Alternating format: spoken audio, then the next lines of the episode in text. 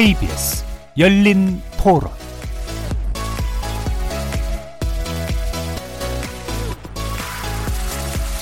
안녕하십니까. KBS 열린 토론 정준희입니다. 공수처 신설 얘기가 많이 나오고 있는데요. 고위 공직자들하고의 안 좋은 고리들을 끊어낼 수 있는 그런 역할을 하지 않을까. 그런 게 검찰 개혁의 첫걸음으로 시작이 되어야만 한다고 생각을 해요. 위에서 그거를 하는 사람들이 하면은 밑에는 다 알아서 따라오지 않겠어요? 시스템은 당연히 옛날부터 잘 만들어 놨겠죠.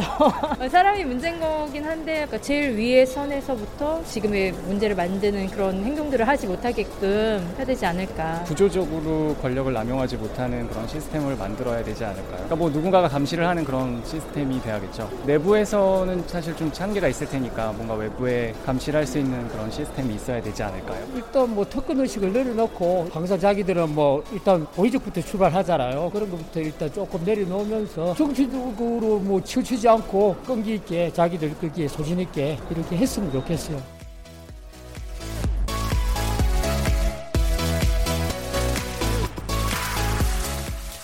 KBS 열린 토론 어제에 이어서 오늘은 검찰개혁 시리즈 두 번째 시간입니다. 검찰개혁 어떻게 할까라는 주제로 토론을 해보려고 하는데요. 어제는 검찰 개혁의 당위성, 즉 왜 해야 되는가라는 문제에 대해서 배경을 짚어봤고요. 오늘은 검찰 개혁의 올바른 대안과 추진 방법에 대해서 집중적으로 토론할 생각입니다.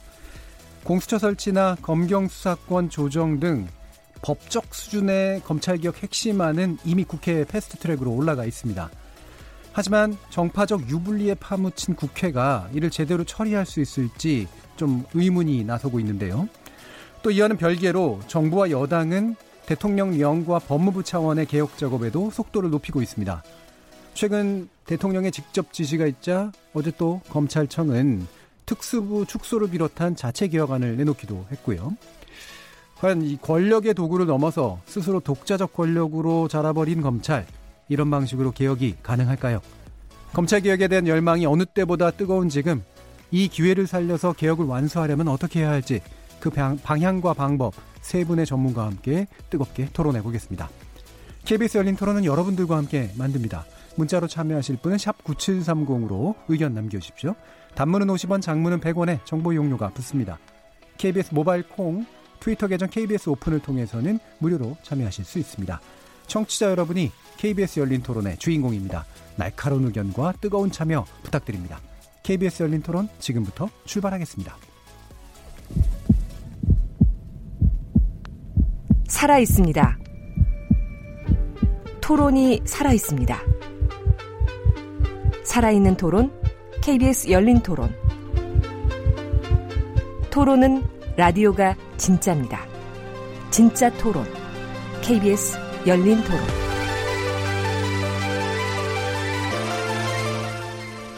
자, 오늘 토론 함께 해주실 세 분의 논객 소개해 드리겠습니다.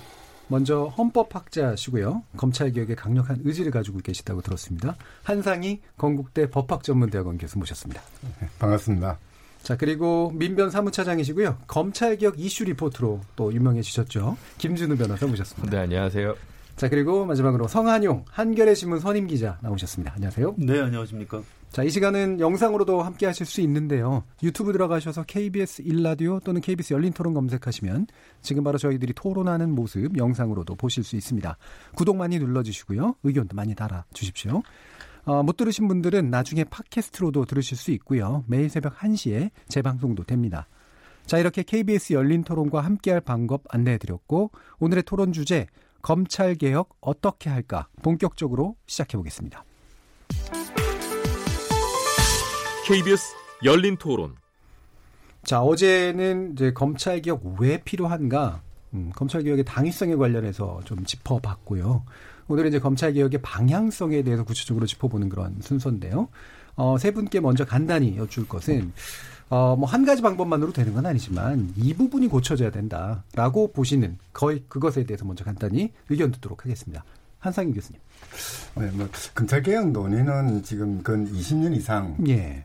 똑같은 주제로 음. 그러나 그럼에도 불구하고 한 걸음도 나아가지 않은 채 반복되어서 논의되어 왔었는데요.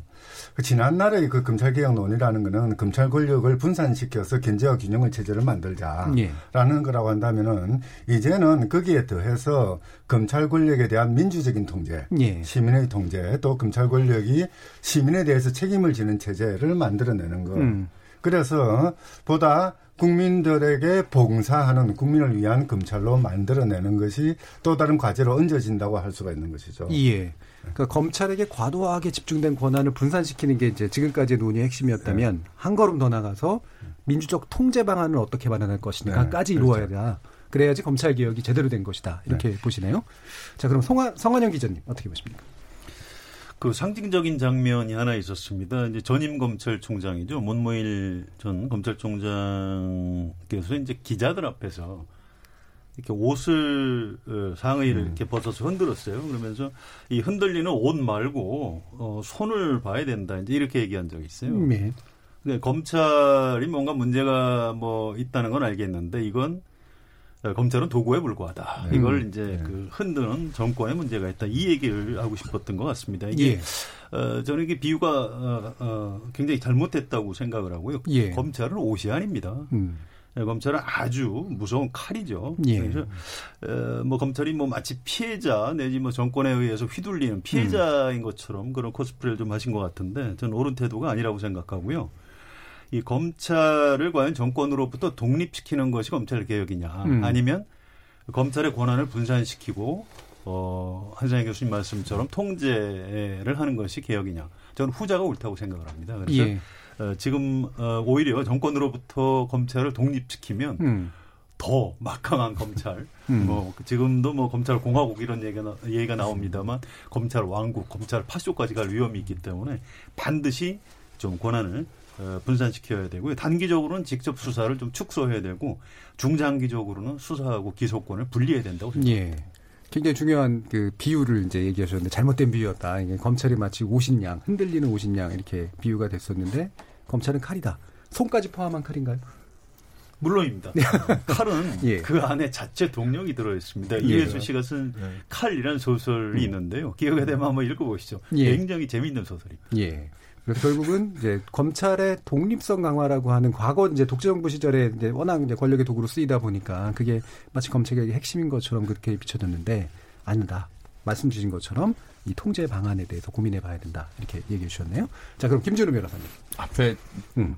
다 얘기하시면 제가 제가 여기 심지어 써놨는데 예. 권한 분산과 민주적 통제 음. 두 가지가 큰 축으로 얘기하셨는데 거기서 이제 한 발 더 나가면 음. 어, 검찰 권한 분산은 이제 조직을 깨는 문제고 시민 통제는 정치권이 아니라 국민으로부터 통제받는 검찰 을 어떻게 만들 예. 거냐라는 접근이라면 그를 통해서 결국 검찰이 하는 수사 기소 과정에서 피고인, 시민, 국민의 인권을 어떻게 보장할 것이냐 예. 거기까지가 이제 같이 접근되면 음. 좀 총체적인 검찰 개혁의 필요성과 방향이 제대로 추출될 수 있다고 생각합니다. 예. 인권 문제까지 제대로 좀 더 하는 것. 물론 이제 그 앞에 것들이 다 인권이 담겨져 있겠지만 네. 사실은 상대적으로 부각이 좀 덜 되는 면도 좀 있는 것 같아요.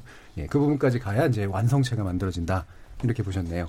자, 그러면 아까 이제 한상혁 교수님도 잠, 아, 한상희 교수님도 잠깐 언급을 주셨습니다만 아, 참 20년 동안 계속해서 맴도는 이유 뭡니까? 아까 성한영 선생님께서 예. 이해수 칼을 비유하면서 재미있다고 하셨는데요. 음. 그걸 검찰에 적용하면 엄청나게 무서운 현상이 일어나죠. 음. 이 칼 자체가 피를 묻히러 피를 찾아서 다니는 피를 찾아서 예, 음. 그런 그, 그 속성을 가지고 있다 보니까 검찰 권력이 그러니까 자신들의 권- 권력을 이용해서 국민이 군림하는 그런 체제를 만들어내는 것일 수도 있는 것이거든요.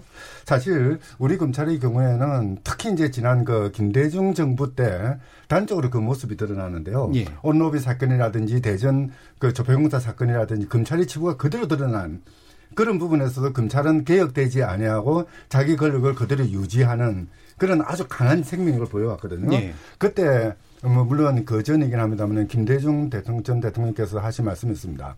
검찰이 바로 서야 나라가 바로 쓴다. 음. 그러나 실제는 나라가 바로 서야 검찰이 바로 서는 게 맞는 이야기죠. 예. 정치가 바로 서고 정치 권력이 검찰을 이용하지 않을 때, 음. 그 권력의 한 수단으로 검찰을 동원하지 않을 때, 검찰은 비로소 자기 갈 길을 걸어갈 수 있는 틀이 마련될 수도 있는 것이거든요. 예. 그동안 우리 검찰이 개혁되지 않은 가장 큰 이유는 저는 정치에 있다고 봅니다. 음. 근데 그것이 이제 그 정치적으로 이용되면서 동시에 정치적인 어떤 자기 나름의 입지를 확보하고 예. 공간을 점유함에 따라서 검찰은 스스로 이제 독자적인 권력으로 지금 만, 바꿔져 온 것이죠. 예.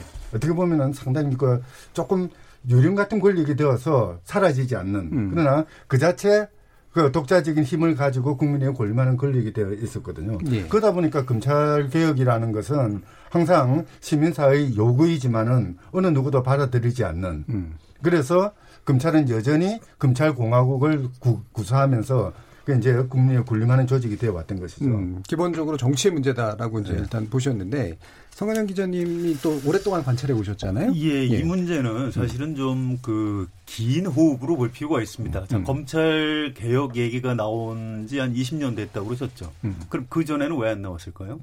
그 전에는 검찰이 별 볼 일 없는 기관이었습니다. 예. 그렇죠. 과거에 에, 이승만 정권에서는 이제 경찰이 그렇게 했었고요.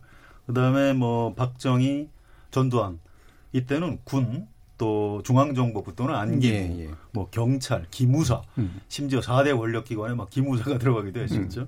그런데 이제 노태우 정부 때부터 어, 그런 좀 어, 불법적인 어, 권력기관의 이제 그 권한 남용이 뒤로 물려지면서 합법적인 권한을 가지고 있는 검찰이 예. 예, 권력의 이제 하수인이라고 할까요? 뭐 음. 이제 이런 그 상당히 중요한 위치로 부각이 됩니다. 실제로 어, 정해창이라는 이제 검찰 출신 이분이 청와대 비서실장을 하셨고요. 어, 서동권 이분이 안기부장까지 음. 하셨어요. 검사 출신들이 청와대 비서실장, 안기부장까지 막 장악하는 거죠. 물론 대구 경북 TK 출신이라는 뭐 특별한 뭐 그런 게 좀 작용을 하기도 했습니다만 예, 권력 내부에서 정권 내부에서 검찰이 가장 막강한 예, 그런 그 인적 집단 또는 기관으로 이제 부상하기 시작한 거죠. 공안 정국이라고 기억나시죠? 그게 예. 노태우 어, 정부에서 검찰이 어떤 정권을 어, 잘 유지시켜주는 역할을 한 그런 거고요. 또 그 범죄와의 전쟁, 그러니까 조직 폭력배를 검찰이 직접 예. 나서서 때려잡았고요. 또 마약과의 전쟁. 심지어 라면 회사 음. 사장들 한 10명을 구속시켰다가 나중에 다 무죄가 난 적이 있습니다. 예. 고사부에서 할 일을 검찰이 음. 했고요. 또 뭐 물가 단속을 검찰이 한 적이 있다고 하면 믿으시겠습니까? 서민 경제 침해 사범. 이래서 이제 검찰이 그런 것까지 했고요. 뭐 심지어 학교 아, 자녀 학교 안심하고 보내기 운동 뭐 온갖 잡스러운 일을 다 하다가 마침내 나중에 검찰이 드디어 정권보다도 더 강한 권력기관으로 등극을 하게 되는 게 김영삼 정부 때부터라고 저는 예. 기억을 합니다. 음. 그때부터 정권 초기에는 지난 정권 이른바 털어주고. 지금은 적폐청산이라고 하죠. 전 정권에 대한 수사를 하고 임기 중반을 넘어서면 현 정권의 비리를 잡아서 이제 음. 칼을 들이대는 그렇게 해서 검찰은 어, 개혁 대상에서 계속 벗어나는. 그러니까 저는 그걸 이제 정권 타고 넘기 신공이다 이렇게 예. 표현을 한번 해본 예. 적이 있습니다. 그 현상이 사실은 지금까지 좀 반복되는 측면이 있고요. 지금 사실은 저는 검찰이 정권보다도 더 강하다고 생각을 합니다. 예. 어떤 면에서. 음. 그래서는 안 되는 거지만 그래서 이제 검찰 개혁 20년 동안 지금 안 되고 있는 거고요.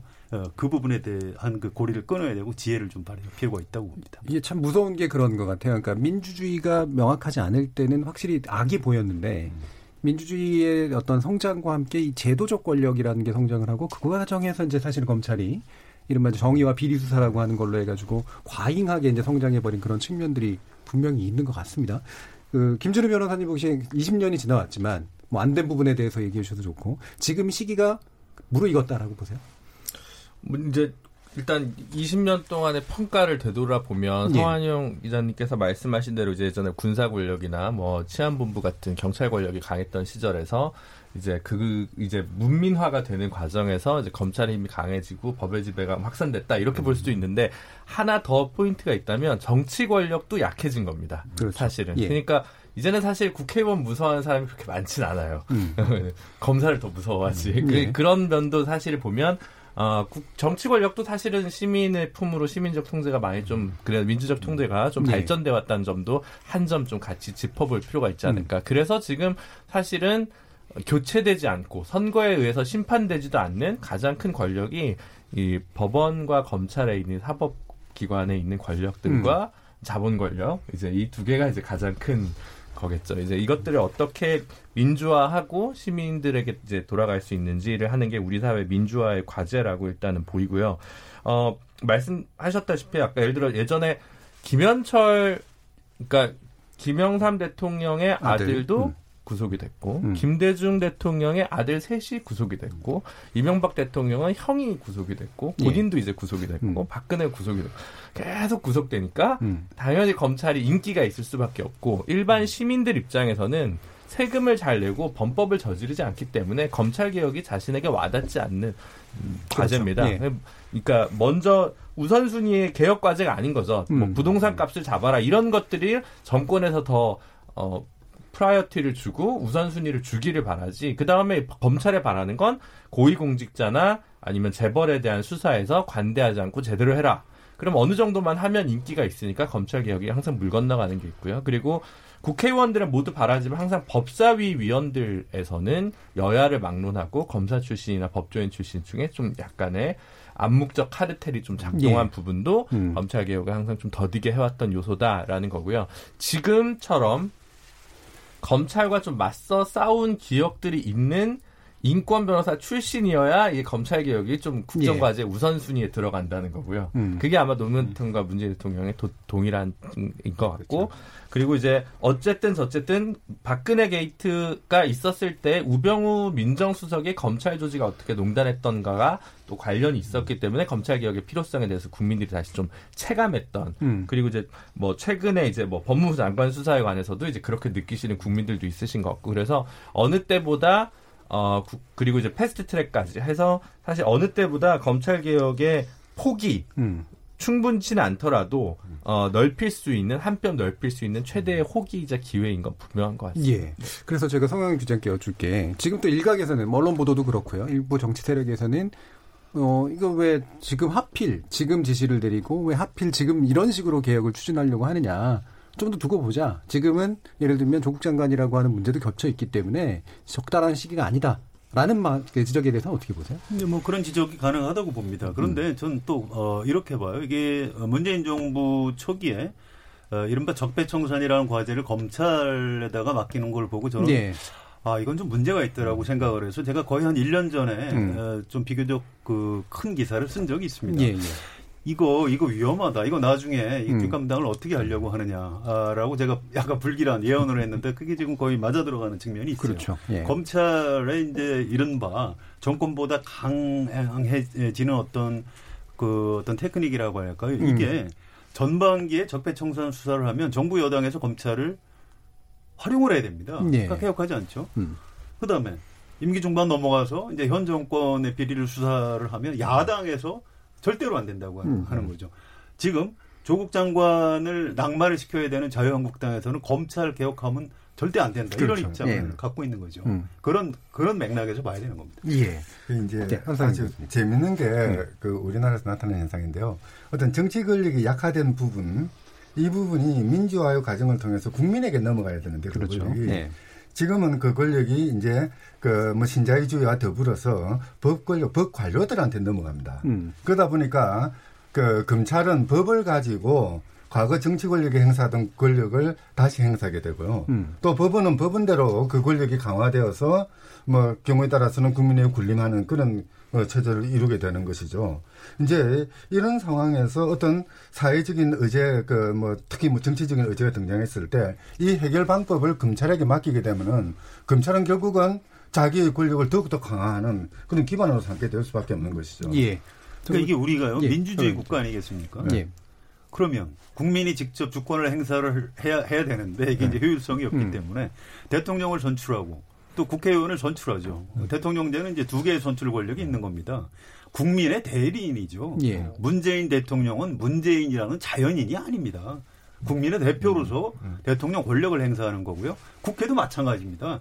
물론 그 유권자들이 아니 나는 뭐 국회를 내가 뽑은 적이 없다. 난, 난 우리 동네 국회의원만 뽑았다 이렇게 생각하시겠지만 그렇지 않습니다. 굉장히 중요한 음. 권력을 국회에서 가지고 있는 거죠.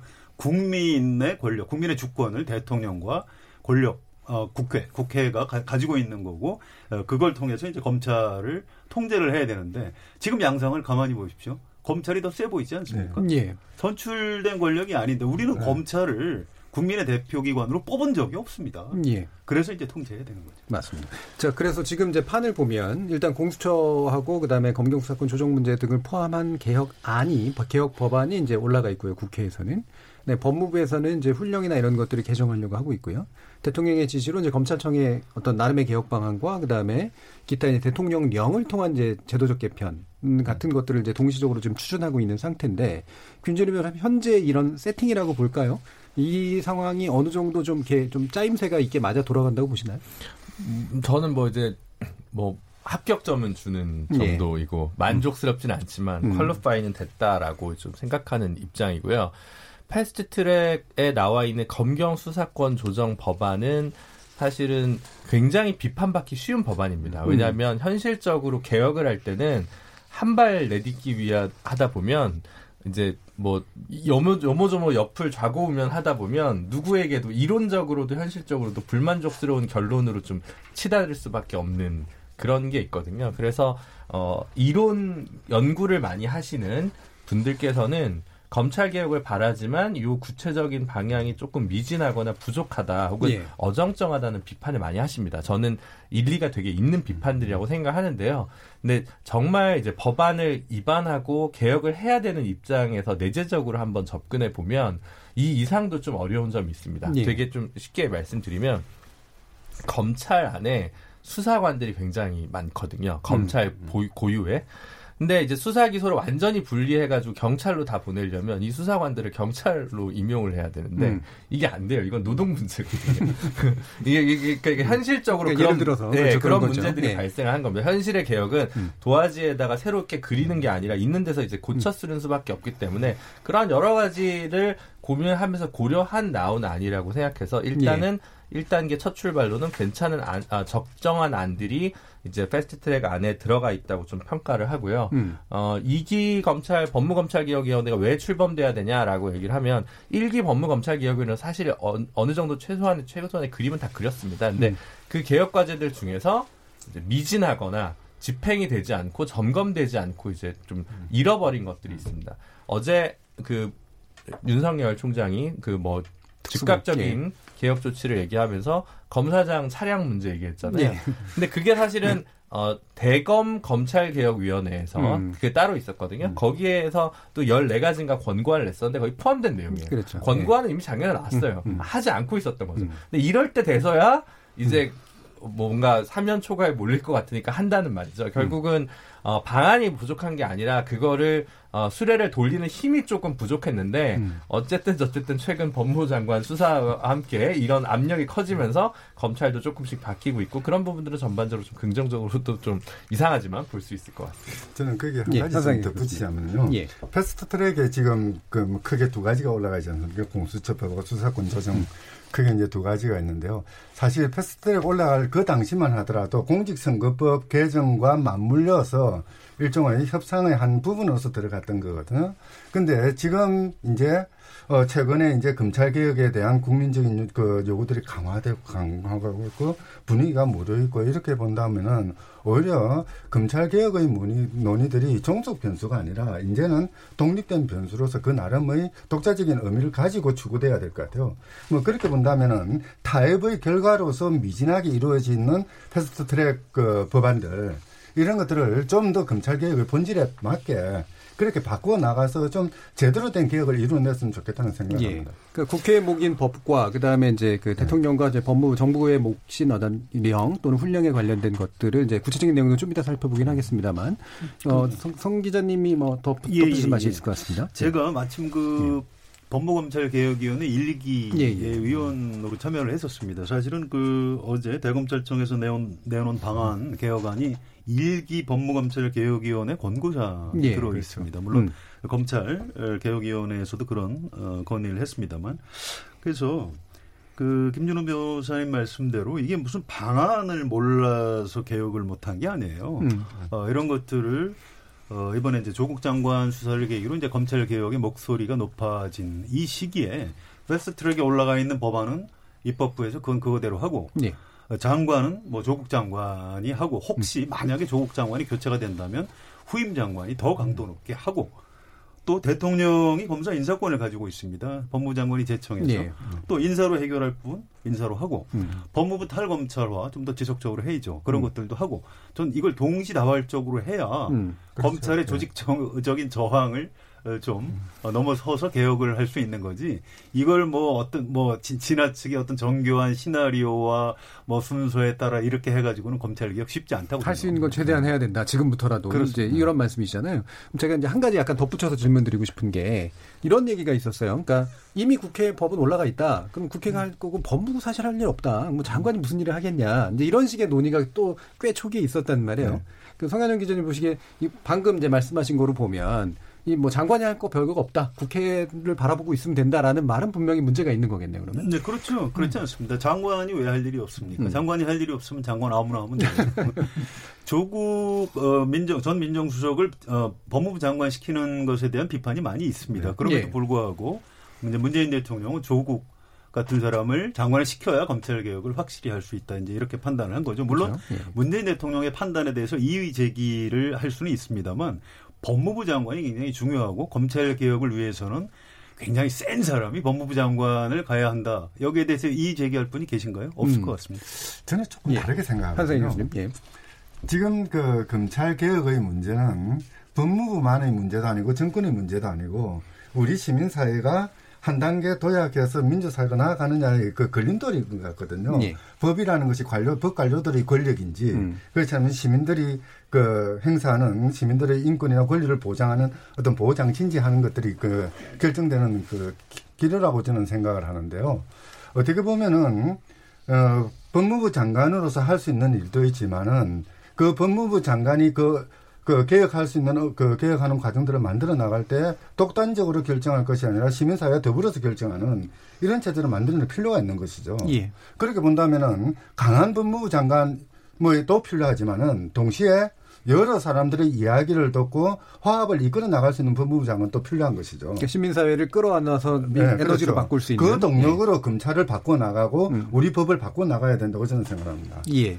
자, 그러면 이제 좀 더 이제 쟁점으로 들어가서 일단 저기 법무부에서 할 수 있는 개혁에 대해서는 좀 이제 후반부에 토론을 하고요. 지금 올라가 있는 이제 법제도 이슈 가지고 좀 얘기를 해볼 텐데요. 이게 이제 사실은 올 초에도 이제 논쟁이 좀 있었습니다. 근데 지금 이른바 이제 검경 수사권 조정 문제, 그 다음에 어, 검찰은 이제 기소 여부를 결정하고 그다음에 경찰은 1차 수사권과 종결권까지 가진다라고 대충 이렇게 만들어져 있는 여기에 대해서 또 반대 우려들도 되게 많습니다. 그래서 어, 이렇게 분리하는 방식이라는 게 권력 분산으로서는 타당하지만 부작용은 없느냐라는 얘기. 예를 들면 검- 경찰 권력의 강화의 문제는 없느냐라는 얘기. 이런 부분에 대해서는 김준일 변호사님 어떻게 보세요? 이제 검경 수사권 조정의 요체가 여러 가지가 있는데 하나는 그 지휘 관계에 있다는 걸 대등한 관계, 검찰과 경찰을 대등한 관계로, 대등한 관계로. 관계로 음. 이제 설정했다는 건데 사실 큰 의미는 없습니다. 제가 음. 솔직히 생각하기에 왜냐하면 핵심적으로 우리 헌법상 검찰이 일단 영장 청구권을 독점하고 있고요. 예. 이 문제를 해결할 수 없기 때문에 음. 기본적으로 중요한 수사는 결국 경찰이 검찰의 실질적인 지휘를 받을 수밖에 없지 않겠습니까? 영장 음. 청구권도 결국은 경찰이 검찰한테 요청을 해야 되니까 그래서 그런 건 아닌 거, 어, 뭐, 그큰 의미는 없는 것 같고요. 음. 일차적인 의미는 결국은 일차적인 직접 수사 범위를 조금 명문화해서 축소하기로 했다. 예. 검찰에. 음. 이제 그게 이제 일차적인 핵심이라고 보여지는데 시민사회에서 보기에는 지금도 너무 그 법안에 있는 범위도 너무 넓다라는 이제 비판이 이제 제일 큰 비판입니다. 예. 그래서 근데 이제 그 그러면 그래서 이제 이게 오비락처럼 조국 장관이 취임하자마자 특수수사 범위를 줄이라고 얘기하는 건 있지만 직접 수사 범위를 줄이라고 저는 얘기하는 건 결국 그건 무슨 얘기냐면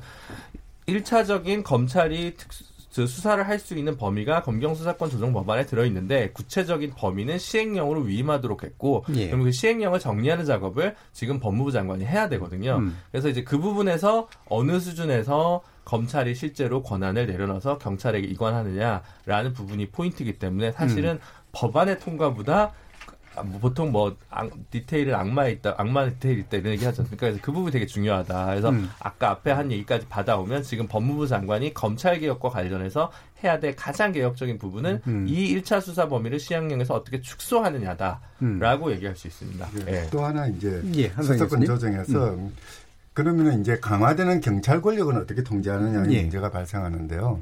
뭐 사실 뭐 경찰위원회 조직이라든지 이런 걸 만들어서 민주적 통제는 하겠다라고 하지만은 실제 중요한 거는 자치 경찰의 체제로서 경찰 내부적인 그 이제 권력의 분립 체제를 마련하는 게 하나가 있고요. 경찰 자체의 개혁이죠. 예. 예. 그리고 이제 국정원이 국내 정보 수집을 그 하지 않음으로써 우리나라 지금 최고의 정보 기관이 되어 있는 게 정보 경찰이거든요. 그렇죠. 예. 그리고 그 정보 경찰의 그 피라미드 조직의 정점에는 청와대가 있고 민정실이 있고 이랬을 때 이 정보 경찰을 어떻게 털어버리느냐. 음. 이 경찰이 정보와 수사권을 장악하고 있으면은 뭐 과거에 아주 강력한 국가기관 뭐 인류 역사가 경험했던 그 끔찍한 기관들이 있었지 않습니까? 예. 그것을 떠올릴 수밖에 없는 상황이 돼 있거든요. 음. 이런 부분에 대한 개혁도 좀 더 전향적으로 좀 처리를 해야 될 것 같아요. 음, 그러니까 함께 이제 경, 자치 경찰제라든가 이런 기타의 방안들 함께 마련해야 네. 그 문제를 해결할 수 있다는 거죠. 성현행 기자님. 예, 예. 저도 비슷한 맥락인데요. 음. 이 경찰이 그러면 굉장히 강해지는 것을 우리 국민들이 원할까요?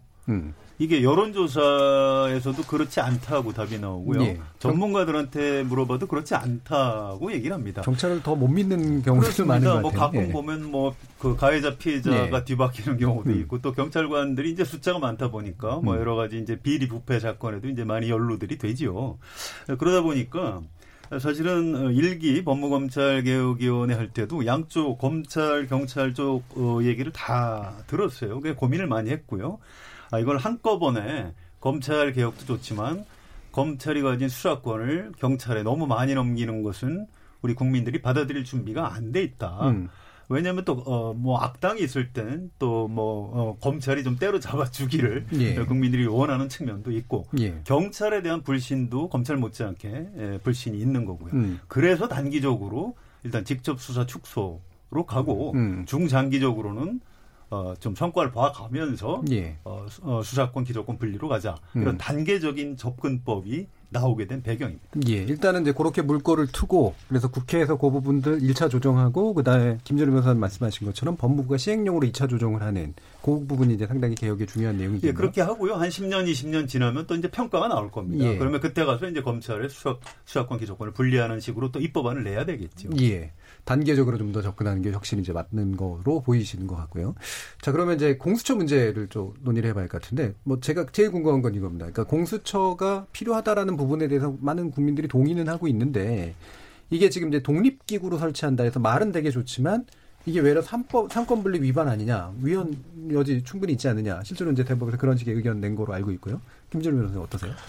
공수처이 되게 이상한 거죠. 예를 들어 음. 중수부를 폐지하자고 얘기했던 시민단체들이 예. 공수처는 왜 만들라고 하냐. 비슷한 속성인데. 예, 똑같은 이걸 음. 하는 건데 결국은 어 중수부가 있거나 뭐 반부패부가 있거나 이제 그런 그 검찰에서 소위 거악을 척결하는 기능을 음. 담당하는 부서가 있는데 그 부서가 어떤 수사를 하고 무엇을 사건으로 인지하고 음. 어느 정도 수준에서 편의적으로 기소하느냐가 사실은 인사권 때문에 청와대의 눈치를 많이 봐왔던 역사가 있다. 예. 그 역사를 반복해서는 안 된다라는 게 이제 핵심인 거거든요. 음. 어, 검사장이 내가 고검장 되려고, 내가 검찰총장 되려고, 내가 민정수석 되려고 정치 권력에 부합하는 그거를 이제 그런 수사들을 관행들을 척결하기 위해서는 공수처장을 하고 나서는 다른 공직에 한동안 갈 수 있는 기간을 굉장히 제한하고 음. 공수처장의 임기를 보장하고 그리고 어 정치 권력 여기서 정치 권력 그러니까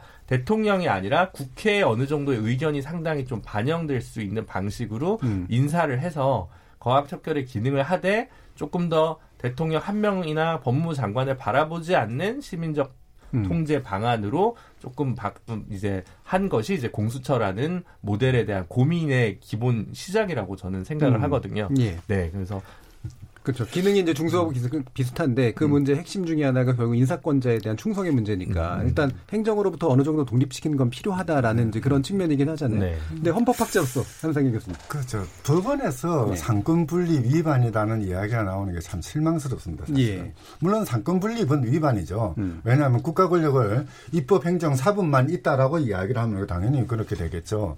근데 실제 요즘에 와서는 삼권 분립이 아니라 권력 분립의 틀이고요. 예. 권력의 분립은 어떠한 권력을 한 기관에 독점적으로 배치하는 것이 아니라 예를 들면 선관위도 그렇죠. 독립기관이잖아요. 네. 그렇죠. 서로 예. 쪼개서 견제와 균형의 틀을 마련하게 하는 거. 예. 그 속에서 이제 국민들에게 봉사하게 만드는 것이 권력 분립의 기본적인 목표죠. 뭐 그렇게 본다면은 그러니까 그 검찰에 독점되어 있는 그 수사와 기소권을 분리해서 음. 공수처와 나누어서 가지게 하는 거. 그리고 그 속에서 서로 견제하게 만들고 그 과정에서 독점적인 권력이 나타나지 않도록 하는 거. 음. 이거는 권력 분립뿐만 아니라 우리 헌법이 요구하는 사항이죠. 예. 그러니까 상권 분립으로 축소시키면 안 된다. 네, 그렇죠. 그 눈으로 보면 그렇게 보일 네. 수도 있으나 네. 권력 분립의 측면에서 맞다. 예. 송은영 기자. 공수처가 말이죠. 이게 뭐 어, 지금부터 공수처를 잘 만들어서 뭐 영구적인 기관으로 설치하자 이런 아이디어가 아닙니다. 예. 그렇죠. 이걸 왜 공수처 아이디어가 왜 나왔겠어요? 제 기억에 한 십몇 년 벌써 된 것 같은데요. 네. 음. 검찰이 제대로 수사를 해야 되는 걸 수사를 안 하고 예. 덮은 거 아닙니까? 음. 최순실 국정농단 사건이 검찰이 제대로 수사했으면 터졌을까요? 음. 안 터졌을 겁니다. 또 반대로 수사를 하면 안 되는 걸 엉뚱하게 수사해서 무리하게 기소했다가 무죄가 막 나오고 음. 그러니까 안 되겠다. 그래서 이제 검찰을 개혁해야 되니까 음. 이 검찰을 자극하기 위해서 공수처를 만들려는 겁니다. 예. 공수처 자체에서 엄청난 수사를 할까요? 저는 그렇게 생각하지 않습니다. 일종의 이제 매기 효과겠죠. 음. 그래서 공수처 자체에 대해서 뭐 이건 삼권분립 위반이니 이렇게 되면 어, 대통령이 뭐 또 하나의 엄청난 기구를 뭐뭐 뭐 칼을 또 하나 쥐느니 음. 이런 얘기를 할 때는 아니라고 생각합니다. 공수처 예. 설치 목적 자체가 검찰을 제정신 차리게 하고 음. 제대로 된 검찰로 만들기 위해서 만든 기구고요. 예.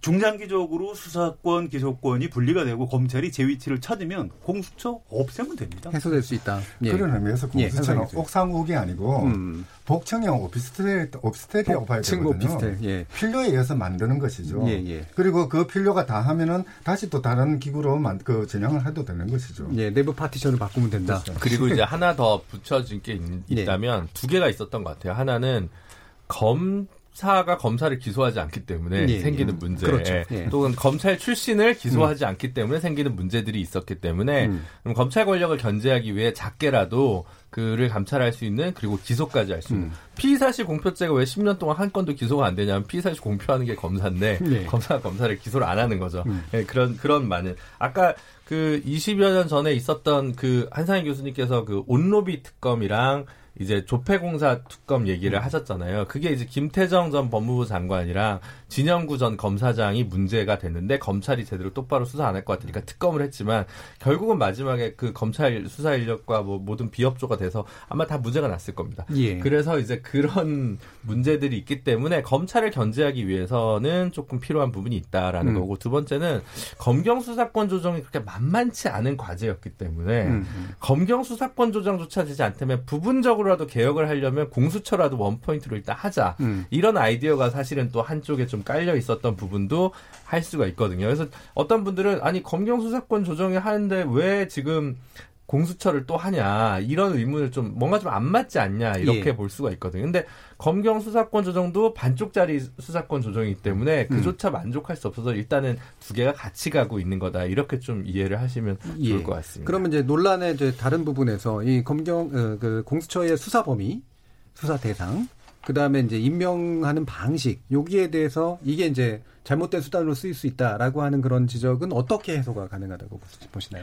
김재민 공수처 임명 방식에 대해서는 그래서 원래 나와 있던 법안에 되게 다양한 방식이 있어요. 음. 그러니까 작고하신 노회찬 전 의원께서는 심지어 대법원의 추천권을 음. 주자는 안을 법안으로 발의하기도 했거든요. 워낙 음. 이제 논란이 많으니까 네. 사실 체계적으로 맞지 않는 건데 어 저는 이 부분은 여야가 좀 협의 과정에서 만들어갈 그렇죠. 예, 음. 충분히 음. 여지가 있어서 뭐가 정답이라고 얘기하지 는 음. 않고요. 오히려 지금 같은 경우는 야당에게 조금 더, 더 줘도 된다. 예, 조금 네. 더 목소리가 더 높이는 방식이 정치적 음. 논란을 좀 더 불식시키고 음. 할수 있는 방안이 아닐까 이렇게 생각하고 있습니다. 그렇죠. 그러니까 그뭐 공수처장 추천위원회를 구성을 하게 하고 예. 이제 법안에서는 그렇게 되어 있죠. 일곱 명으로 되어 있고 그 의결은 5분의 4 이상의 찬성을 얻도록 음. 그리고 이제 야당에게 두 명 정도의 그 추천위원을 그 추천할 수 있는 여지를 부여하는 음. 그러다 보니까 5분의 4니까 요 두 명의 야당 의원이 야당 의원 추천 목소리 위원이 반대를 하면은 결정을 못하는 구조로 만들어 예. 놓은 거죠. 그래서 좀 더 합의에 의해서 그 공수처장 후보를 추천할 수 있는 그런 구조를 만들어 놨거든요. 예. 어, 그렇게 보면은 어느 정도 그 공수처장이 특정한 정파에 기울어 가지고 그 편파적으로 법 적용을 한다라는 우려는 조금 불식될 수 있지 않을까 싶은 예. 공영방송 그 이사 구성과 그다음에 사장 추천부 의식하고 상당히 유사한 고민들이 계속해서 투영되고 있는 것 같은데요. 지금 패스트트랙에 예, 올라가 있는 법안이 두 개입니다. 어, 고위공직자 범죄수사처가 있고요. 예. 또그 인사권 관련해서 이의 제기한 분들이 고위공직자 부패수사처라고 예, 예. 제목을 달리해서 법안을 올려놨어요. 음. 어차피 어, 패스트 트랙 안건을 처리하려고 해도 음. 어, 내용을 좀 손질을 해야 됩니다. 음. 그래서 그렇죠. 얼마든지 유연하게 지금 가장 중요한 거는 공수처를 만들어야 되는 겁니다. 그렇죠. 예. 만들려면 제대로 만들어야 되고 그렇게 하면 안 되고 이렇게 해야 한다라는 사람들 중에 한 80%는 사실은 만들지 말자는 예. 얘기를 그렇죠. 그렇게 음, 바꿔서 할 가능성이 높습니다. 음. 그래서 그런 뭐 너무 자세한 문제는 음. 뭐 중요하지 않다 이 말씀. 공수처를 만들 수 있다면 어떤 방식으로든 합의가 제일 중요한 거고 합의가 되면 괜찮다. 이제 이런 말씀이시잖아요. 자 그러면 이제 이 부분은 저는 사실은 잘 몰랐던 그런 내용인데 이 피의자 신문 조서에 관련된 개정 이게 이제 검찰 개혁에서 되게 주- 중요한 부분이고 이게 패스트트랙에 올라가 있는지 사실 몰랐거든요. 음, 네. 김준호 변호사 이게 내용이 뭔가요? 그러니까 이제 지금 우리랑 일본에서만 시행하고 있는 이상한 제도인데 음. 검사가 작성한 피의자 신문 조서 공소장이 들어가기 전에 피의자니까요. 예. 그때 그 조서는 특별한 이상한 상황이 아니면 증거 능력이 다 인정이 되기 때문에 음. 지금 재판이 대부분 조서 재판으로 이루어진다는 이유가 뭐냐면요.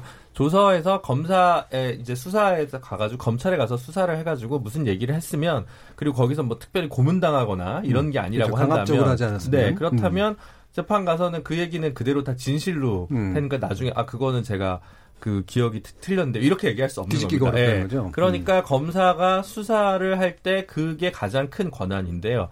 경찰이 하면 그거는 그냥 어 그때 뭐 잘못 얘기한 겁니다라고 부인할 수 있습니다. 네. 그러면 그 증거 능력이 없습니다. 음. 근데 이제 검찰만 따, 따르게 두고 있거든요. 차등을 두고 있는데 지금 패스트트랙에 들어가 있는 법안은 이 경찰처럼 법정에서 당사자가 부인을 하면 증거 능력을 날리는 그 내용이 지금 들어가 있거든요. 그래서 사실은 패스트 트랙이 그거 그것도 이제 형사소송법 개정이기 때문에 검경 수사권 조정의 내용이 담긴 내용과 함께 하나의 법안 안에 들어가 있지만 사실은 이 패스트 트랙 법안은 검경 수사권 조정 법안 어, 공수처 법안 그리고 이 피의자 신문 조서 증거 능력에 관한 트리오로 이루어져 있다는 게 사실은 정확한 거고요. 음. 이거가 되면 검사가 가진 강압적 수사의 관행이라던가 예. 이런 것들은 상당히 무화되기 때문에 굉장히 근데 이제 이게 실제 재판에서 이런 문제 때문에 여러 가지 문제가 발생할 수 있어서 굉장히 이례적으로 아 법률 안에 부칙으로 시행을 4년인가 유예하도록 어허. 되어 있는 아 그렇게 좀 되어 있습니다. 그러니까 네. 검찰 입장에서 신문 조서만 일단 딱 만들면 그게 증거 능력이 되니까 거기에 모든 걸 올인하게 되는 그런 측면들이 분명히 네. 있겠네요. 네. 예. 그 이게 일제 예. 시대 때부터 형님, 예. 있었던 게 굉장히 잘못된 법이죠. 예. 그래서 이제 없어지기는 없어져야 됩니다. 음. 그런데 이거 굉장히 중요한 사법개혁 차원에서 다뤄야 될 문제거든요. 이건 음, 네. 법원하고 검찰, 변호사들, 법조 3륜이 머리를 맞대고 좀 심도 있게 토의를 해야 되는데 음. 이게 지난번에 패스트 트랙에 올릴 때 경찰 출신 이제 권은희 의원이 예, 예. 이거 이거 안 해주면 나는 동의 못한다 해서 어 이제 5분의 3 예. 어, 의원 수, 어, 숫자가 필요하기 때문에 막판에 이제 드- 들어갔습니다. 그런데 실제로 나중에 본회의에서 법안을 처리할 때는 5분의 3이 아니고 사실 과반, 내 예. 과반 의결로 가능합니다. 그래서 여야 협상 과정에서 이제 어떻게 될지 알 수는 없고요. 음. 중장기적으로 없애야 되는 어, 뭐 그런 조항이라는 것은 다들 동의를 하는데 어, 좀 신중해야 될 필요는 있습니다. 이게 음. 법원에서 지금 재판이 너무 오래 걸린다든가 예. 그렇죠. 지금도 사건이 많아서 굉장히 문제가 있는데 그럼 뭐 법원을 더 키워야 되는 것 아니냐 뭐 이런 음. 이런 문제들 굉장히 좀 복잡한 문제가 깔려 있는 있습니다. 예. 사실 이 협상론에서 예. 계약하다 이제 협상을 해서 계약서 초안을 적을 때 볼펜 친 사람이 권력을 가지는 거거든요. 그렇죠. 그 이제 예. 검찰 신문 조서도 그런 맥락이죠. 음, 음. 검찰에게 그 아주 유리한 그런 제도인데요. 근데 이제 이걸 그 없애 버리면은 정말 지금 이야기됐듯이 법원 절차가 너무 길어지죠. 예. 그리고 또 검찰은 또 검찰대로 이제 그 진술 내용들을 다시 정언해야 되고 하니까 검찰도 업무가 많아지고 음. 그래서 필연적으로 저는 검찰 개혁, 법원 개혁 다 똑같이 해야 되는 것이 지금 이제 판사, 검사의 인원을 지금 배 정도는 늘려야 되는 게 기본 전제가 돼야 됩니다. 예. 그러니까 어떤 그 충실한 재판, 충실한 수사, 충실한 신문을 받을 수 있는 기회를 부- 부여하고 난 뒤에 음. 그러고 난 뒤에 제도 개선이 이루어져야 되는 것인데 지금 어떻게 보면은 신문 저서의 증거 능력을 없앤다는 그 당위성에 너무 치우쳐서 이 그 어떤 인력의 보완 또는 절차의 보완 장치가 너무 미흡하지 않나 싶은 생각이 듭니다. 예. 그러니까 이게 보완해야 될 필요가 있다에 대해서는 대부분은 이제 동의하시는 것 같은데 그럼 다시 김준우 변호사님한테 돌아가서 그러면 아까 이제 세개 굉장히 중요한 축이라고 네. 이제 얘기를 하셨는데 만약에 협상 과정에서 이 부분을 빼면 빼도 괜찮다고 생각하세요? 아니요, 아니요. 저는 이거, 이거, 이거 진짜 올라가기 어려운 아니거든요. 예, 예. 이건 진짜 천재 이루의 기회이기 때문에 저는 개인적으로는 권 의원한테 굉장히 네. 감사하고, 어, 왜냐면 이 법안이, 이 내용이 민주당 차원에서는 사실 우선순위에 있는 내용이 아니었어요. 예, 예. 법원의 반대가 있기 때문에. 근데 재밌는 건 뭐냐면 사법농단 수사가 일어나고 나니까 판사들이 조사를 받고 나서 음. 이 검사 피신 조서가 문제가 있다 이러면서 음, 음, 음. 다시 맞아요. 이분들 예. 중에 한 분이 또 위원으로 저기 끌고 그렇죠. 가서 헌법 소원을 지금 제기된 상황이거든요. 그래서 굉장히 흥미로운 대목인데 말씀하신 대로 이 재판 과정에서 그러니까 검사는 이게 굉장히 사실 이것만 하면 수사 기소 분리도 필요 없을 수도 있어요. 그렇죠. 되게 굉장히 극단적으로 얘기하면 여- 예. 어렵게 갈 필요 없이 그냥 이걸로 끝날 수도 있는데 재판이 길어지거나 이런 문제는 재판받을 권리를 충분히 보장받지 못했다는 증거기 때문에 한상희 교수님대로 증언론이 조금 더 힘을 얻어야 되고요. 증언시킵니다. 네, 네. 검사 법관이 증언돼야 되는 거고 이거는 정말 빠지면 안 차라리 뭐 검사 1차 수사 범위를 좀 더 넓히더라도 저는 이거는 꼭 들어갔으면 그 좋겠다. 제 진술을 번복하겠습니다. 교정하겠습니다. 그러니까 이거는 반드시 통과시키고 예. 그에 따라 그에 상응해서 인원을 좀 증가시키는 음. 그런 자, 그 과정을 법은 가야 통과되고. 나면 인원을 증가시키는 거 이런 건 사실은 법에 근거하진 않아도 되는 그런 아니요, 그것도 이제 검사 정원법, 뭐 그러니까. 판사 정원법 이런 예. 법, 법이 예. 있습니다. 예. 저는 사법 개혁 차원에서 좀 깊이 예. 있게 다뤄야 될 예, 문제라는 그래서 사법 개혁. 말씀만 첨언을 음. 하고 싶습니다. 한마디만 좀 첨언을 예. 하자면요. 우리나라 국민 대비 판사 수, 검사 수는 유럽 대비했을 때 절반 수준밖에 안 되거든요. 음, 예. 좀 많이 늘려도 괜찮을 것 같아요. 음, 알겠습니다. 지금 그 서울 기준으로 보통 일반 평검사들이 한 달에 처리하는 건수가 한 250건? 예. 음, 제일 적은 건수가 180건, 많을 때 300건이 넘어간다고 하더라고요. 그래서 과로사하는 검사도 생기고 이런 음. 문제가 있기 때문에 사실 이건 좀 아, 진지하게 검사 증언과 관련해서는 좀 고민이 필요할 것 같습니다. 실제로 이제 검찰 개혁 과정에서 그렇게 형사 쪽에 계신 분들 정말로 열심히 노력하고 정말 권력에 대해서 별 관심 없는 분들 되게 많잖아요. 네. 예. 근데 중수나 이제 이런 특수 쪽의 일들이 지나치게 검찰 전체에 있는 것처럼 비춰지는 문제도 있는 것 소위 같아서 통짜 붙은 예. 검사 부분들이죠. 음. 뭐 특수통이니 또는 공안통이니 음. 뭐 그런 쪽인 문제가. 사실 거죠. 검사가 수사를 이렇게 직접 인지해서 수사하지 않으면 음. 또 이제 처리를 많이 할 수 있습니다. 음. 그런 그런 것들도 좀 있기 때문에 꼭 증언이 당장 답이 아닐 수도 있습니다. 자, 이 부분은 더 들어가면은 또 꽤 많은 얘기가 나올 것 같아요. 일단 여기서 일단 한번 정리하고 가겠습니다. 자, 지금 어느 때보다도 검찰개혁 요구는 상당히 뜨거운 것 같습니다. 지난 20년간 번번이 실패했지만 이번에는 성공할 수 있을지 그리고 그 바람직한 방향은 무엇인지 토론하고 있습니다. 검찰개혁 어떻게 할까? 이어진 후반부 토론에서는 탈검찰화라든가 피의사실 공표금지에 관련된 어떤 규정 등 아, 이른바 법무부발 검찰개혁에 대해서 토론해 보도록 하겠습니다. 여러분께서는 KBS 열린 토론과 함께하고 계십니다.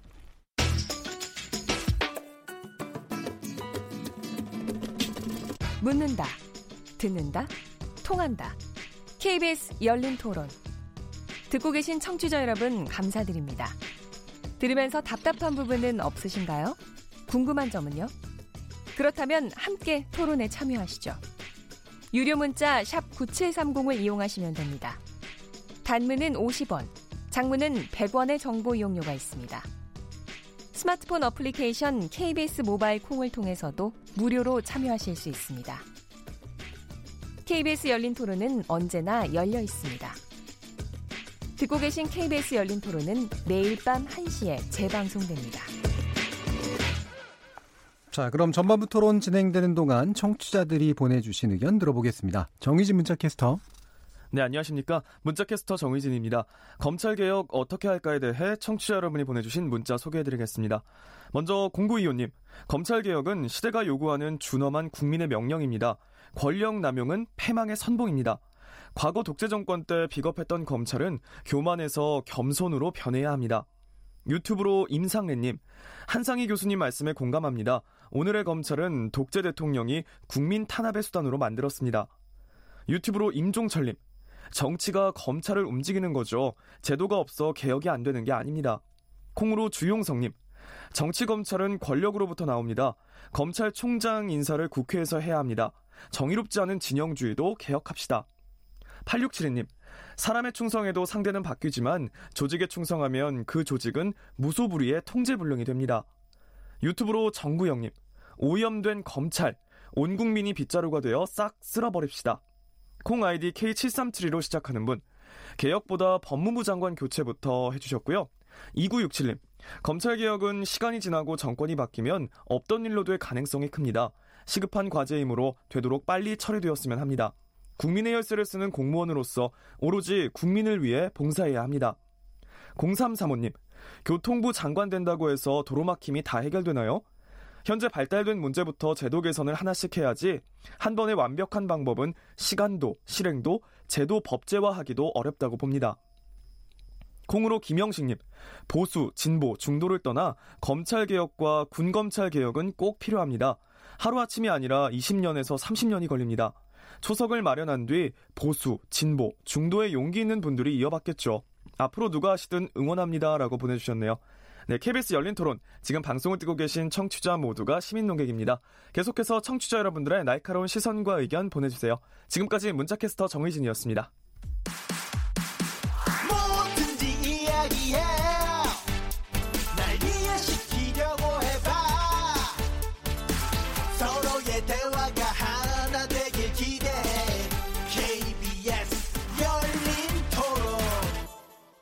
예, KBS 열린 토론, 어, 검찰 개혁의 구체적인 방안에 대해서 논의하고 있는데요. 어, 이제는 이제 법 문제를 좀 떠나서 이제 현재 가능한 어, 정부가 이제 할 수 있는 어떤 개혁의 방안들에 대해서 얘기를 해보려고 합니다.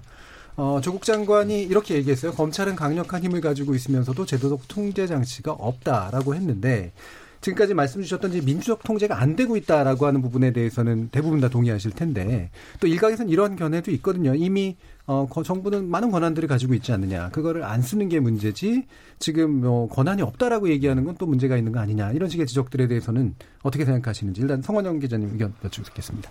글쎄요, 아직은 그 검찰의 어떤 집단주의라고 할까요? 그걸 음. 깨지 못하는 것 같아요. 예. 어, 뭐 별로 그런 경험도 없고요. 음. 검사들이 왜 그 윤석열 총장이 나는 뭐 사람에 충성하지 않는다. 음. 그럼 어디에 충성하죠?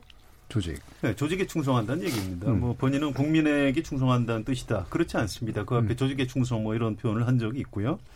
일선 검사들의 가장 그 저 약점이라고 할까요? 좀 음. 애로사항이 뭐냐면 인사입니다. 그런데 예.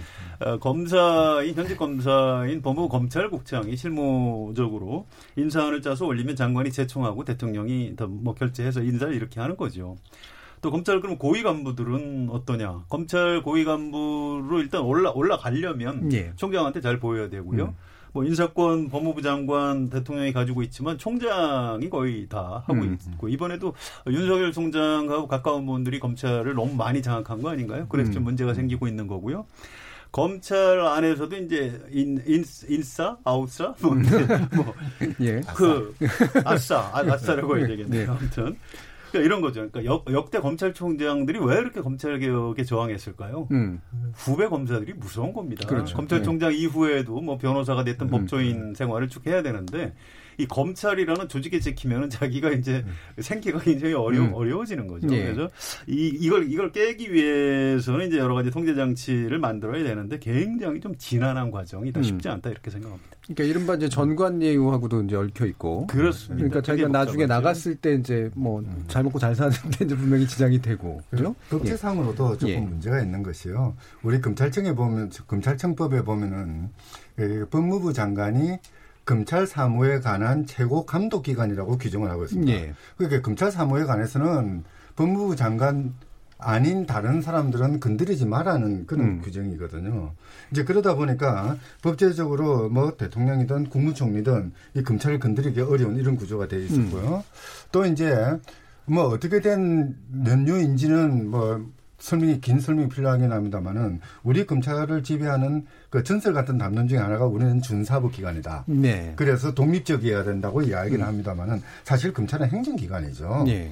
그렇게 보면 행정적인 통제, 직무 감찰이나 이런 것들이 이루어져야 되는데 사실 직무 감찰을 해야 되는 첫, 그 최건적 기관인 법무부가 검찰의 식민지가 되어 있죠. 예. 법무부의 주요 보직은 검찰이 다 차지하고 그렇죠. 있고 예. 이제 또 여태까지 보면은 법무부 장관도 대부분 검찰 출신이었고 음. 이제 이러다 보니까 법무부가 최고 감독 기관으로서 법무부가 검찰을 통제하지 못하고 감사원과 같은 기구들이 검찰을 통제하려면은 우리는 독립되어야 되니까 간섭하지 말라고 그러고 음.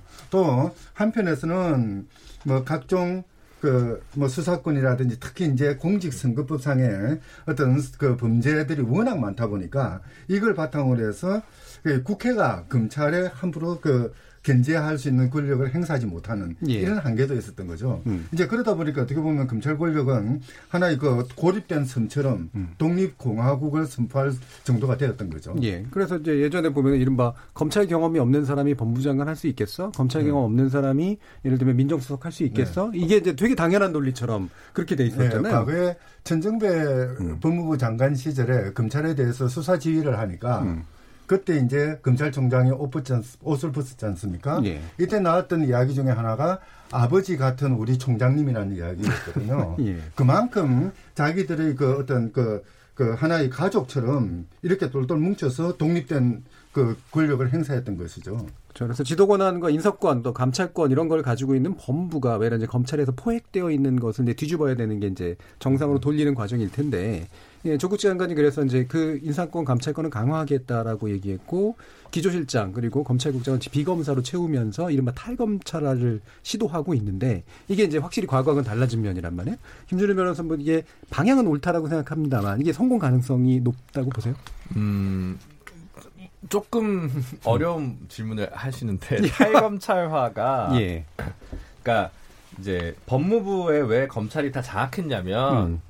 그 뭐 청취자분들께서는 조금 옛날 얘기라고 생각하실 수 있는데 이제 사법 연수원 지금 이제 거의 음. 이제 그 폐원 직전입니다만 사법 연수원이 이제 한 27기 정도까지 지금으로 치면 법조인 경력이 한 20년 정도 되신 분들까지는 1년에 우리나라에 배출되는 법조인 1년에 300명을 넘지 않았습니다. 그렇죠. 되게 적었죠. 예. 음. 황교안 대표가 13기고요. 문재인, 박원순 이런 분들이 12기일 겁니다. 사법연수원 12기는 1년에 200명 나왔고요. 예. 13기는 300명 나왔습니다. 그 상황에서 변호사가 별로 없어서 음. 법무 행정을 할 사람이 별로 없어가지고 음. 검사들이 법무부 일을 다 했던 게 이제 예. 원래 역사입니다. 실제로 인력 자체가 없었다. 네, 네. 음. 근데 지금은 이제 그럴 일이 없는 거죠. 음. 그래서 법무부에서 별도로 변호사 자격을 가졌거나 뭐 법학 박사를 가진 사람들을 음. 사무관이나 서기관으로 채용하면 음. 이제 굉장히 많이 음. 이제 어 줄을 서서 경쟁이 치열합니다. 네. 그런데 이제 국장 자리 정도 급 되는 기수만 해도 여전히 300명 세대 예. 이거든요. 그래서 음. 인재풀이 그렇게 넉넉하지는 않습니다. 음. 그러다 보니까 그리고 다른 말 뒤집으면 그 세대는 지금 이제 이른바 사- 법률 서비스 시장에 나와 있는 일반 변호사들과 달리 그래도 높은 기수에 있는 분들은 비교적 시장에서 괜찮습니다. 음. 예, 그렇기 때문에 굳이 어 가정 불화를 일으키면서 연봉을 반의 반으로 쪼자면서 이제 법무부의 직원으로 오지 않는 거죠. 음. 과장 자리나 국장 자리가 그런 점들이 이 정부 들어서 법무부 탈검찰화의 속도가 좀 미진했던 한 이유긴 합니다만은 그럼에도 불구하고 정말 그 열기를 갖고 있다면 이른바 기수 문화 몇 년 차 이상이어야 된다는 그, 그 위계적인 사고만 깬다면 음. 법무부 탈검찰은 더 가속화가 될 수 있고 그게 사실은 우리 법무행정으로도 굉장히 좋거든요. 예를 들면 좀 출입 국 외국인 이제 정책관리 본부가 있는데 이제 거기에 그 전에 이제 본부장 하셨던 분이 뭐 진경준 뭐 이런 분들이에요. 그러니까 음. 홍만표 이런 분들이에요. 사실 이제 검사들이 사실 난민 이슈나 외국인 출입국 관리 정책에 대해서 별다른 전문성이 있다고 하긴 좀 어렵습니다. 그건 그런 걸 많이 하신 분들이 이제 하시면 되거든요. 그래서 음. 어, 상사법무과 뭐 이런 여러 가지 그런 형법 전문가죠. 검사들이 상법 전문가는 솔직히 아닙니다. 그런 자리들이 다 이제 조금씩 교체가 되어 왔고 앞으로 더 증진되는 거는 음. 뭐 누가 장관이 되든 당연히 가야 될 길이고 시간 문제라고 저는 생각합니다. 두 가지 방법이 있죠. 그러니까 외부에서 변호사 자격을 가진 법률 전문가들을 그 충원하는 방법도 있고요. 내부적으로 검찰 그 행정직들 있지 않습니까? 예, 예. 뭐 이런 사람들을 그렇게 승진시키는 방법도 있고. 비검사 검찰 그, 그 그렇죠. 비검사 법무관료. 예. 예. 근데 이제 지금까지는 그러니까 그 내부적으로 그 검찰 공무원들이 아무리 그 경력을 많이 쌓아도 음. 과장, 국장급은 검사가 해야 되니까 예. 이들의 그 능력을 사장시키는 그런 측면도 있었죠. 예.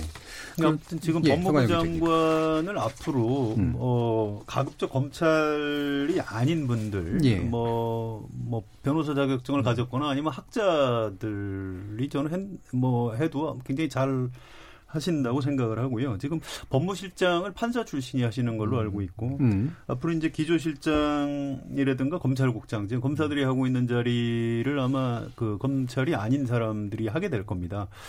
어, 조금 더 어, 나가면 이제 앞으로 로스쿨 출신들이 이제 예. 빨리 무럭무럭 자라가지고 검찰국장 밑에 그 검찰 과장들이 또 굉장히 강한데 음. 그 자리를 이제 검찰 출신이 아닌 사람들이 이제 음. 채워나가기 시작하면 어, 법무부의 탈검찰화 또 검찰 개혁이 좀 진전이 이, 될 걸로 보이고요. 사실은 어, 그렇게 되는 게 어, 검찰 조직 또 검사들 자신을 위해서도 굉장히 바람직한 겁니다. 지금 이런 식으로 국민들한테 막 지탄받고 네. 음. 미움 받아가면서 그렇죠. 검찰 계속 예. 하고 싶겠습니까? 그 예, 검찰국. 이야기가 나와서 말씀드리는 건데요. 사실 검찰국이 이제 검찰 인사를 주무하는 그런 기구인데요.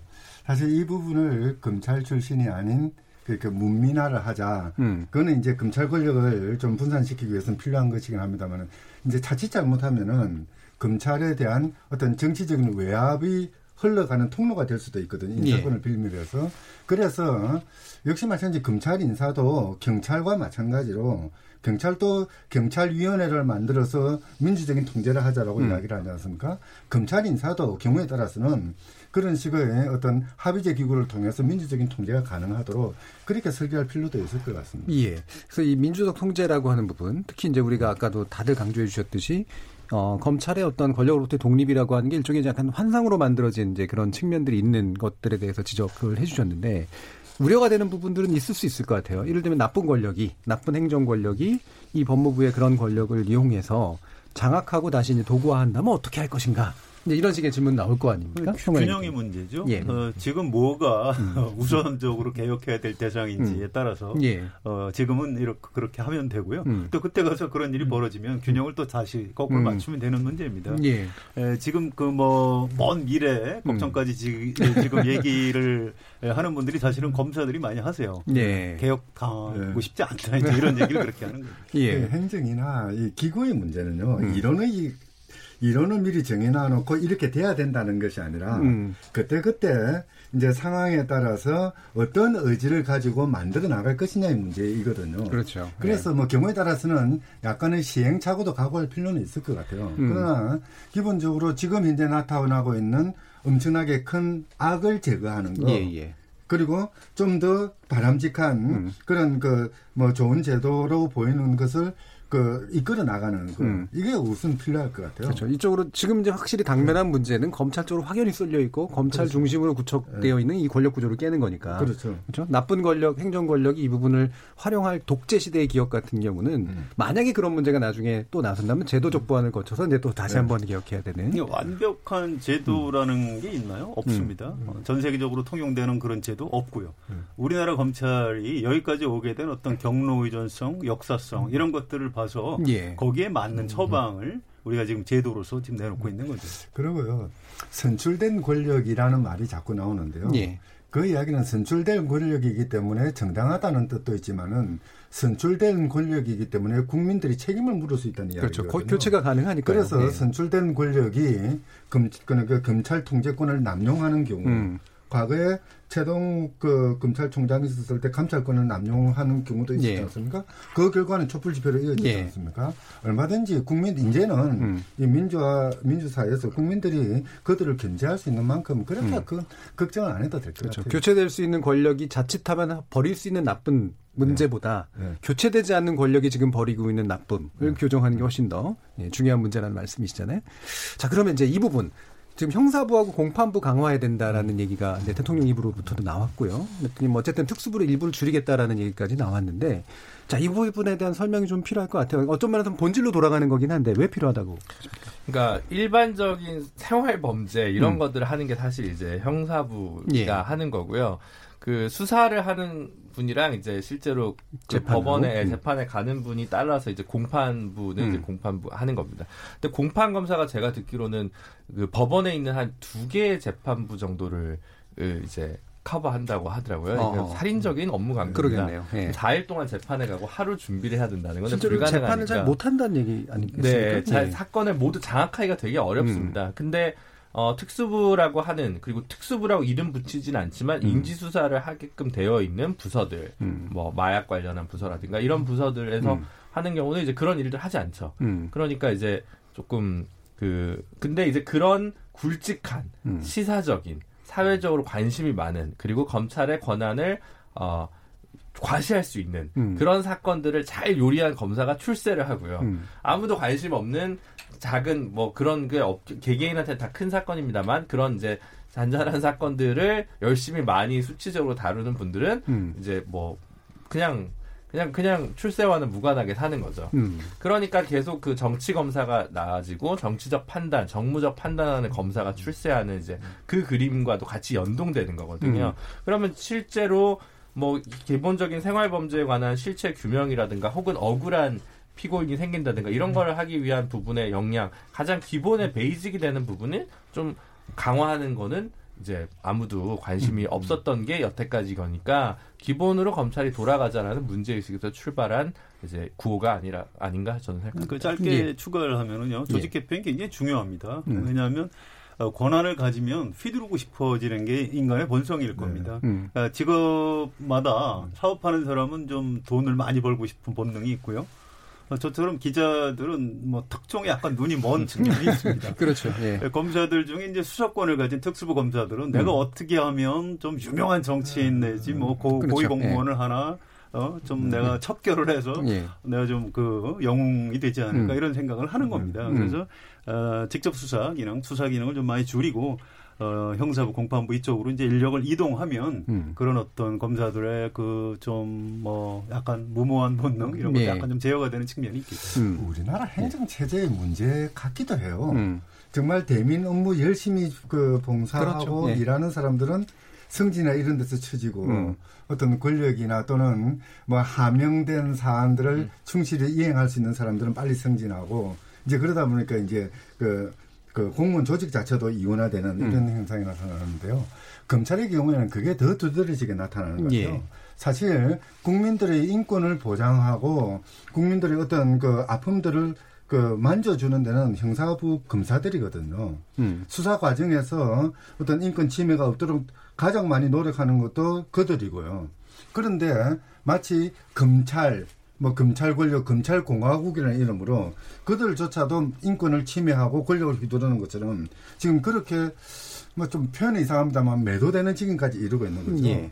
사실 우리가 검찰 개혁을 이야기할 때는 조금 그 타겟을 집중할 필요는 있을 것 같습니다. 음. 아까 말씀드렸듯이 그 통자 돌림들, 그렇죠. 뭐 특수통이나 공안통, 뭐 이렇게 금융통 음. 이렇게 해서 권력을 가지고 있는 그런 부분에 대해서 좀그 개혁의 논의들을 좀 집중하는 게 바람직하지 않을까 싶은 생각이 듭니다. 예, 스스로 네. 권력의 도구가 되길 자처하고 그로써 자신의 권력을 강화할 수단을 가지고 있는 그렇죠. 그것이 거학이고 그 부분을 직접적으로 이제 통제해서 아, 지- 그 권력을 제한할 수 있는 방법. 여기에 이제 확실히 집중하는 것이 맞는 것 같고요. 일선에서 정말 열심히 일하시는 분들이 형사 그 형사부나 이런 데 계신 분들이 대접받고 실제로 중요한 역할을 할수 있는 그리고 승진도 하고 예. 하는 것들이 필요하죠. 예, 그런 검찰 구조를 만드는 게 바로 검찰 개혁의 목표인 것 같습니다.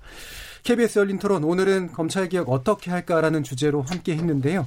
김준우 변호사, 성한용 한겨레 신문 선임 기자, 그리고 한상희 건국대 법학전문대학원 교수 이렇게 세 분과 함께 했습니다. 모두 감사드립니다. 감사합니다. 감사합니다. 어, 지금 어, 재난 관련 이제 보도 드릴 게 있는데요. 오늘 저녁 8시 현재 제18호 태풍 미탁이 북상함에 따라서 전남 목표 상륙을 눈앞에 두고 있습니다. 전국 지역에 강한 비바람 예상되므로 아프리카 돼지열병 방역을 위해 농가는 축사시설을 사전 정비해 주시고 철저히 소독해 주시기 바랍니다. 또 8시에 영덕군, 울진군, 평지, 포항시, 경주시, 울산광역시 지역에 태풍 경보가 발효됐고요. 8시 20분에 경북 낙동강, 감천, 그리고 김천시, 김천교 지점, 어, 홍수주의보가 주의보가 발령됐습니다. 9시 기준에는 천안시, 세종시, 청주시, 괴산군, 충주시, 제천시, 진천군, 음성군, 단양군, 증평군 지역에 태풍주의보가 발효됩니다. 인근 지역 주민들은 안전에 유의해 주시기 바랍니다. 예, 청취자들의 적극적인 참여로 만드는 KBS 열린 토론, 토론을 통해서 우리 사회 합의의 길을 찾아가겠습니다. 저는 내일 저녁 7시 20분에 다시 찾아뵙겠습니다. 지금까지 KBS 열린 토론 정준이었습니다.